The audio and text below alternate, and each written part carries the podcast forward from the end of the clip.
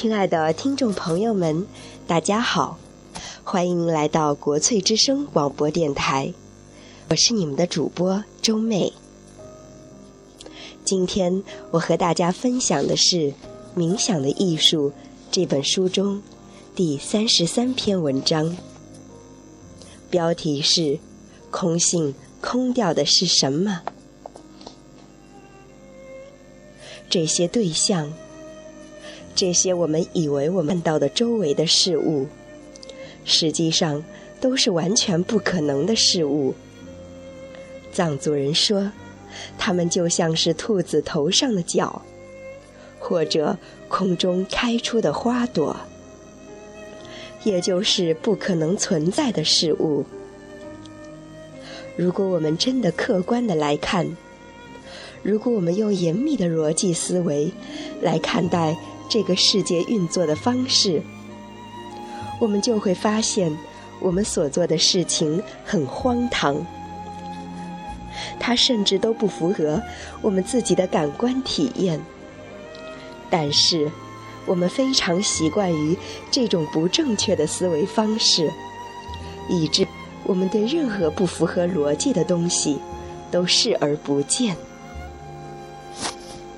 首先，我们要在错误看待事物的时候，抓到自己在这么做。我们所说的不可能存在的事物，指的是任何可以独立存在的、有着自身的本性和自己单独身份的、与我们分离的东西。现在，让我们来检查一下这个说法。一个独立存在的东西，看起来到底会是怎么样的？如果某样东西是自己独立存在的，那么每个人看到它的人，都绝对会以同样的方式看待它，因为它是自我充分的，它不依赖于任何其他人的观点。它是一个连狗或蚂蚁，或四千年前的人都会看作是笔的东西。你戴不戴眼镜都没关系，因为这样东西总是会以同一种方式呈现在你面前。事实上，你甚至都不用开灯，就可以看到它。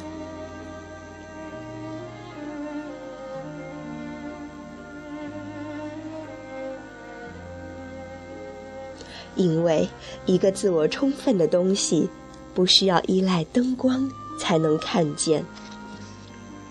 如果世界上的任何东西有自己的本性，那么这个本性是固定的，它不会改变。所以，没有人能够拿起一支自己存在的笔来饶背，或者用它来标志书里的位置。因为那支笔没有任何作为饶背的东西的本性，也没有任何作为书签的本性。它唯一的本性是一支笔，所以一支笔会永远在写东西，因为笔的本性是书写。但是，一支自己充分的笔是不需要依赖于我们。才能写字的呀，他可以自己写。所以，如果他已经在写了，我们又怎么能够用它呢？事实是，你完全不可能与任何自己存在的东西发生互动。他在他自己存在的世界里，你永远都不可能碰到他。其一，如果我们用了它，那么它的存在就依赖于我们了。于是，它就不再是自己存在的了。其二，如果我们和它互动了，它就改变了，于是它就不再有一个固定的本性了。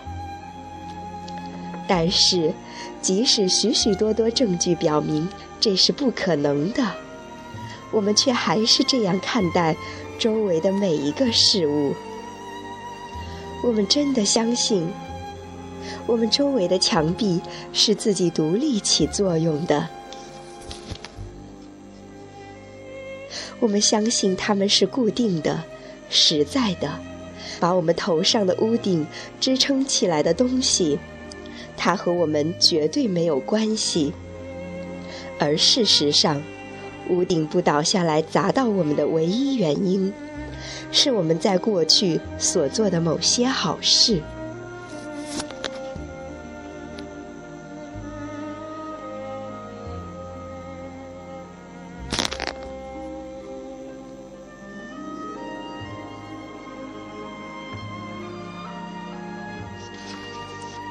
是什么把墙壁聚在一起呢？组成我们周围的墙壁的原子，它们是由善良做成的。它们是你在过去对他人所做的善事。顺便说一句，这么说只能基于你喜欢墙壁的前提。如果你身边的人有幽闭恐惧症，那么对他来说，情况就不一样了。这再一次说明了墙壁没有他们自己的本性。现在环顾一下你所在的房间，试着在房间里寻找一样东西，任何一样小东西都行。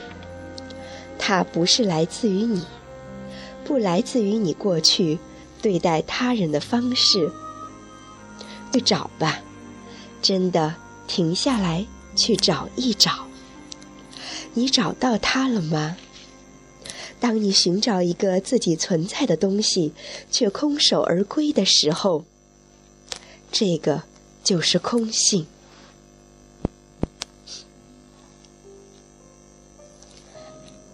先前我们说过，空性是一个否定的东西。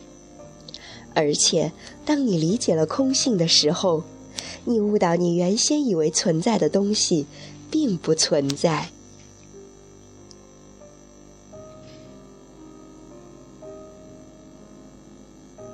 这就好像你在你的口袋里找皮夹子，但是却发现你的口袋是空的，你会突然有这样的感觉：哦，天哪，它不在那里。我们在理解空性的时候，就是要达到这样的境界。公元十五世纪，有一位著名的藏族人叫克主杰。他为了帮助我们达到那个“哦，天哪，他不在那里”的感觉，特地设计了一个冥想。这个冥想叫做克主杰的四部空性的冥想。这是四个很简单的步骤，我们以此来练习寻找我们以为存在的那个东西，然后就天哪一样的发现那个东西并不存在。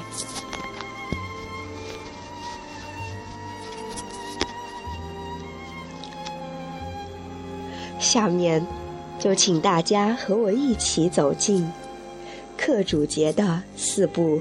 中性的冥想，进入一个舒服的姿势，让眼皮下坠，闭上眼睛，体静止，专注于你的呼吸，让意识平静下来，观察空气从身体出来，又进入身体。第一步，想象你所在的房间，以意识的眼睛看到房间里的一切，墙壁上的东西，桌子、书架等等，从房间的一个角落到另一个角落，仔细的搜寻，试图看到尽可能多的细节，用你一般情况下。看待事物的方式，来看待这些东西。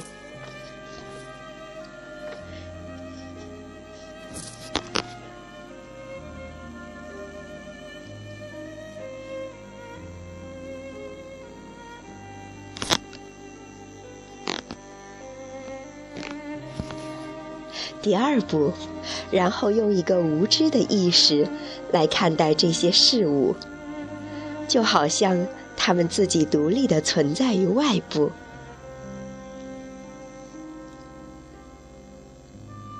有某种他们自己的本性。这就是永远不可能存在的东西。在这里，花几分钟的时间。试图抓到那个你每时每刻都在坚持的错误的观点。什么叫做以为一个东西是自己存在的？为什么这是不可能的？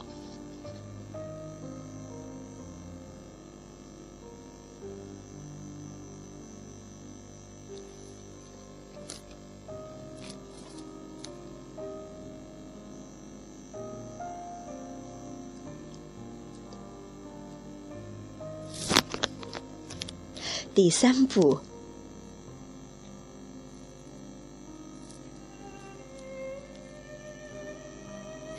转换你的观点，用智慧的方式来看同一个房间，看到房间里的每样东西都是来自你的意识的图片。在这里花几分钟时间，观察你自己在投射出这些意识的形象。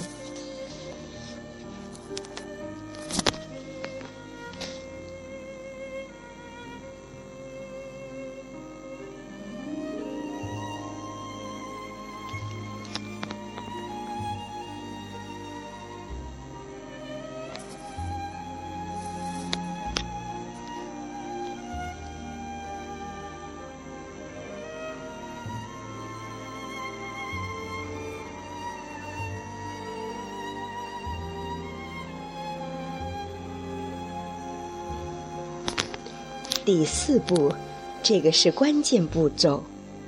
现在停止投射，把所有来自于你的东西拉回来，检查一下剩下来的是什么？什么留在了你所投射的东西的后面？除了你所赋予的现实之外，还有没有任何其他的现实了？当你到达第四步的时候，你有了那个。哦，天哪，他不在那里。你有了这样的感觉，于是你知道你正在朝着正确的方向前进。在这里。有一个很有用的提示。作者分享道：“我的上师喜欢说，空性很滑，它就像用徒手去抓鱼。开始的时候，第四步也许会很难做到。你的意识到了那个境界，在很短暂的一刹那，你以为你已经掌握了空性。”可是他却很快的溜走了。这时候，回过头，把前三步再走一遍，试着把你自己带回到那个一瞬间的领悟，一点点把瞬间的领悟变得越来越明亮，越来越持久。